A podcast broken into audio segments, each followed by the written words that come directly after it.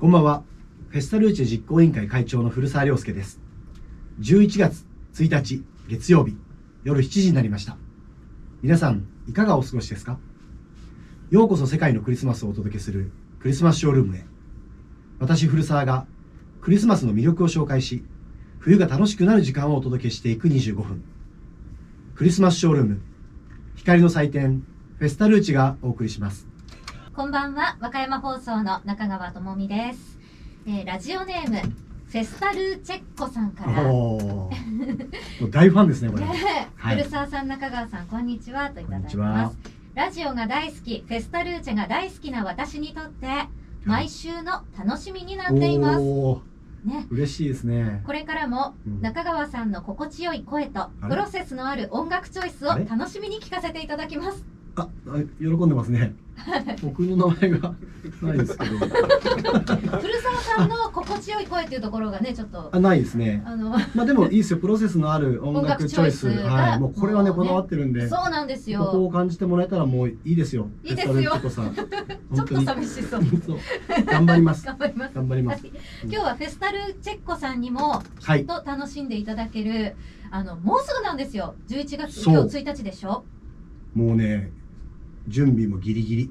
本当にもうギリギリ。そう。だからもうこれであと2日後にはもう点灯式がね。ねえありますからありますからはい直前情報ということでしっかりお聞きいただきたいなと思います。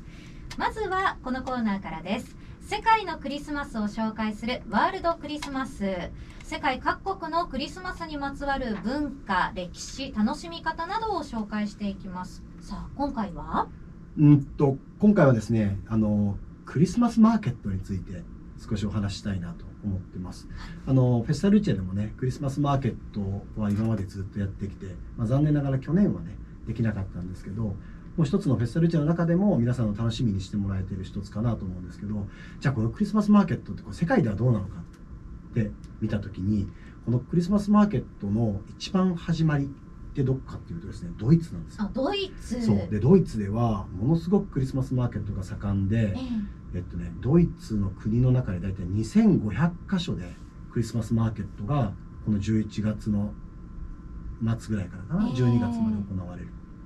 え。もうだからもうこの期間はもうどこ行ってもクリスマスマーケットに出会えるっていうのがクリスマあのドイツのね、うんあのまあ、風物詩というか、ううんん季節を感じるものかなと思いますけど。それだけドイツってクリスマスに対して、あのまあまあいろんな思いがあるってことそなんですかね。う。でもうこのクリスマスマーケットの始まりっていうのがうん。実はクリスマスの前にみんながねこう広場とか中央広場とかに集まってきて、ええ。そのクリスマスのための準備をするためにね物をね物々交換してた。うん。あうちこれが多いからじゃあこれあげるとか、はい。うん、でそれがクリスマスマーケットの始まりだって言われていてそうだからすごく伝統的なあの、うん。まあ、お祭りなんですけど、うん。うん大体ね600年ぐらい前はい。に。一番初めにねドイツのドレスデンっていう町であのクリスマスマーケットが始まったって言われて僕実はねそこにね3年ぐらい前に行ってるんですよ。あそうなんですか？そう。もう最古のクリスマスマーケットを見に行こうと思って行ったんですけどすごかったですよ何が？は いそうですよね。いやもう本当にねあのもう人がすごい、うん。うん。まず人が。まずとにかく人がいっぱいい多て、い。うん、みんなあのワインビールうん。それからあったかいご飯を食べてて。で子供たちもワクワクしながら実はそのクリスマスマーケットにはねその仮設のメリーゴーランドとか観覧車とかあとねアイススケートリンクができてるスケートリンクまであそうるんですね。だからクリスマスマーケットだけじゃでも最近日本もねそういう場所が増えてきてはいますけどそのクリスマスマーケットだけで買い出しに来るだけじゃなくてもうそこでね一日楽しめる。うん。で子供たちがあのいわゆるお店屋さんごっこができるような小さなクリスマスマーケットとかがねえそういうのもあるんですか？あってもうなんかいわゆるキッザニアみたいなね、うん。子供たちがそのヒュッテ体験ができるみたいななんかそういうことをやってそうヒュッテっていうのあはねそう、はい。これがいわゆるその小屋うん。あのクリスマスマーケットで、まあ、物を売ってたりとかご飯を売ってる小屋のことをヒュッテって言うんですよ。でこのヒュッテがどれだけあるかっていうようなあの規模でねうん。大体そのクリスマスマーケットの数っていうのは見るんですけどそのドレスデンには大体えっ、とね300から400ぐらいかな、うんのうんクリスマスマーケットがこう並んでいて、うん。もうだからものすごい数ですよ。すごい数ね。ものすごいそう。だからもう見るだけでもかなり時間かかるし、うん。そうすごく楽しくですそこに大体ね15メートルぐらいのクリスマスのピラミッドでこれすごく象徴的なええ。ツリーじゃなくて、ええ。ピラミッドが立っていてピラミッドが立ってるんですね。そう。でピラミッドっていうのはね木製のピラミッドで、うん。あのいわゆるクリスマスを象徴するあのピラミッドなんですけどそれがねすごくこうシンボリックでその周りを囲うようにあのヒュッテが並んでてクリスマスマーケットがあってでもう一個象徴的なのはそのクリスマスマーケットのその小屋ヒュッテの上にあのねいっぱいトナカイとかサンタさんとかいろんな飾り付けをしてるんですよ。でなんかねこう一見ね下よりも上の方がこう重心が重いというか、ええそれぐらいこうデコレーションしてて何してるかっていうとみんな競い合ってコンテストやってるんですよ。あ、そのヒュッてのそうコンテスト？デコレーションコンテストをやっていて。そうそれで、まあ、いわゆるその今年の一番かっこいいヒュッテ可愛いヒュッテが何っていうことをやってたりとかしてそうすごく面白い。うーん。で一番最大のクリスマスマーケットっていうのがあのドイツのシュトゥットガルトっていうところにあるんですけど、はい。ここが一番大きいって言われていてあの本当にあの見るだけでも時間がかかってしまうぐらいでたくさんの人たちが集まってきて先ほど言うようにスケートリンクがあったりうん観覧車があったりメリーゴーランドがあったり子どもたちも遊べるような空間だったりさまざ、まな楽しみ方がね実はこのクリスマスマーケットでできると。うーん。いや、なんか。もう夜なのにずっと明るいようなイメージを今思い描いているんですけれども。そうなんかこう寒いイメージがあるんですけどね、うんそんだけたくさん人がいてもう活気があってお店に明かりがついてて美味しいご飯あったかいご飯とそれからあったかい飲み物がねあるとねもう心もやっぱりこう体もねあったかくなる、う。うん。ん、ドイツ本場のクリスマスマーケットを感じることが。ドイツっていうとウイスキーあごめんなさいウイスキーじゃなくてワインね。ホットワイン。それからソーセージ、うん。うんうん。もうそれを食べながらね。そう友達とか家族で、まあ、今年1年どうだったって話ねっていうね。うんああ、そういう場になってるんですね。そうだからもう本当にみんなね若者たちもグループで来たりとか、はい。すごく楽しそうですよ。ううんん、その本場のクリスマスマーケット一度行ってみたいなという気にそうですねすね。もうぜひ体験していただけるといいなと思います。世界のクリスマスをお届けしているクリスマスショールームですが、はい、11月3日もう2日後に迫っています。ね、フェそうですね。スタルーチェ、うん。いよいよ本当に開幕ということでですね、はい、フェスタルーチェ直前特集いろんな話題も、えーはい。教えていただきたいと思いますが今日は、今日は先ほどねクリスマスマーケットの話をしたので、うん。あのここで一つ報告ですけども、今年のフェスタルーチェもね、なんとはい、あのクリスマスマーケットをやろうということで、うん。あの名前はねクリストキントマーケットっていう名前に変えてですね、あの最初にお話したクリススイスはね、スイス、うん、あのクリストキントっていういわゆるクリスマスの妖精はい、天使がいるということで、うんその言葉にちなんで今年はクリストキントマーケットということで、えー13店舗のお店でですねあったかい飲み物から、えーあったかいご飯うん。それから可愛い雑貨うん。そういったものを買っていただける場所をしっかりと作ろうと。でもちろんあのコロナの中なのでしっかりとソーシャルディスタンスを保ってあの座ってね食べていただける場所も作ろうあそうなんですね、考えてます。で多分来ていただくと分かるんですけど今年のヒュッテは色が違うんですよ。色？そう。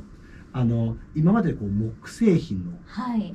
あの木目だったのが、うん今年は全部赤色に塗ってるんですよ。赤ですか。そう。これねスイスの,、はい。あのクリスマスマーケット僕が行った時に全部赤色だったんですよそうすごくこうポップでね可愛らしいそのクリスマスの小屋がいっぱい並んでたのでその雰囲気をぜひ味わってもらいたいということで全部塗りました。塗ったんですか？塗ったんですよ。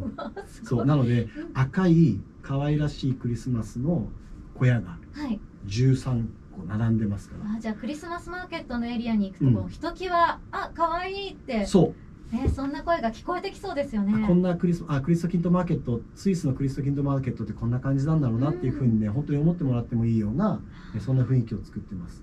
ねクリストキントマーケットです、そう、ね、クリストキントマーケット、で、うん。まあ、そこではねさまざ、まな、えー食べ物飲み物を出すんですけど実は今年はですねあの和歌山で今作ってるあのビールノムクラフトっていうビールがあるんですよ。はい。でこのビノムクラフトと今回コラボレーションをしてですねフェスタルーチェ×ノムクラフトで今回はビールを作ったんです。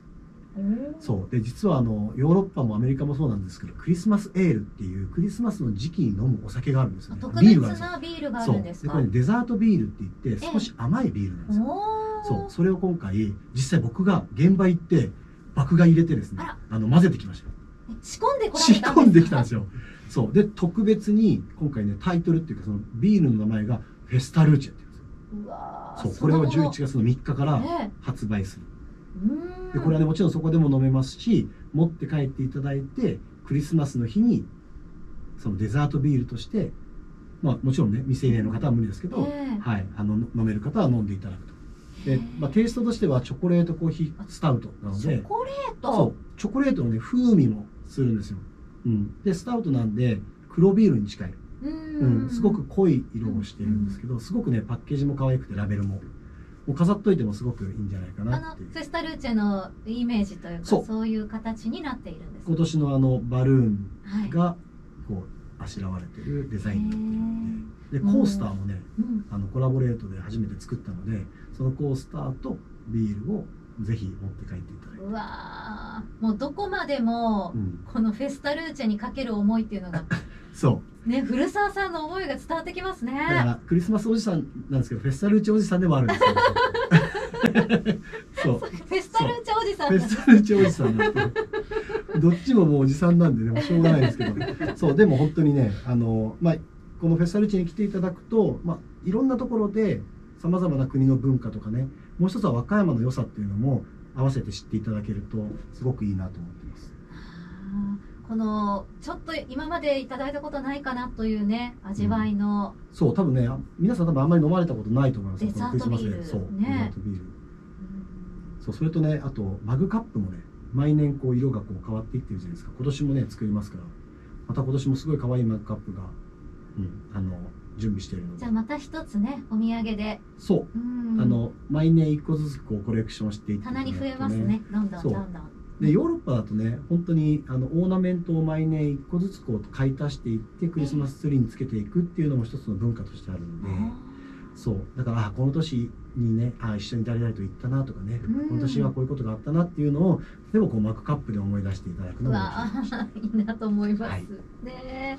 ええー11月3日ですからもう本当にいよいよですね。あのお出かけになるというね予定の方もたくさんいらっしゃると思いますけれども初日は点灯式があるんですね、そうですね、はい。あのインスタライブと YouTube でも配信しますけどあの、まあ、ステージに登って皆さんっていうわけには今年もいかないのである程度のこう人数制御をしながらあのやらせていただきます。あのもちろんあの来ていただくことも可能ですけれども YouTube とインスタライブの配信もぜひあの見ていただければと思います。そうですね、はい。でまたその模様は今度この番組の中でもお届けする予定ですので、あさって来てくださいね、はい来ます、はい。楽しみにしていてください、世界のクリスマスをお届けするクリスマスショールームいかがでしたか？ね、え今日はドイツのねクリスマスマーケットの話もしましたけれども、うん。都市の名前シュトゥットガルト、シュトゥットガルト。はい、練習してきました。大丈夫だと思いますけれど、はい、なかなかねあの言うには難しいなとか言いながら。そうそう難しいですよね。はい、話しましたけれどもね、えっとフェスタルーチェ開催まであと2日、はい。えークリスマスまであと54日です。今夜もご案内はフェスタルーチェ実行委員会会長古澤亮介と和歌山放送の中川智美でした。